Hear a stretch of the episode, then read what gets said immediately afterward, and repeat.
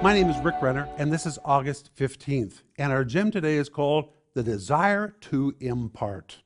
And our scripture is 1 Thessalonians 2 8, where the Apostle Paul is speaking to the Thessalonians, whom he loved very, very much.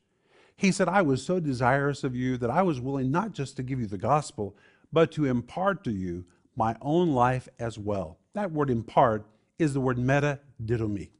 It really describes the idea of an exchange. Paul was saying to them, You've given me so much. You've given me pleasure. You've given me joy. And now I want to give something to you. I want to impart something to you. I'm going to make an exchange. Paul had a desire to impart to whoever he was with at the moment. His mind was not on what he could get or what he could receive, but he was thinking on what he could put in other people. How about you? Do you look around you and see people that you can impart to? Don't think you have nothing to give because you have so much to give. You have experience, you have faith, you have your prayers. There's so much you have to give to others.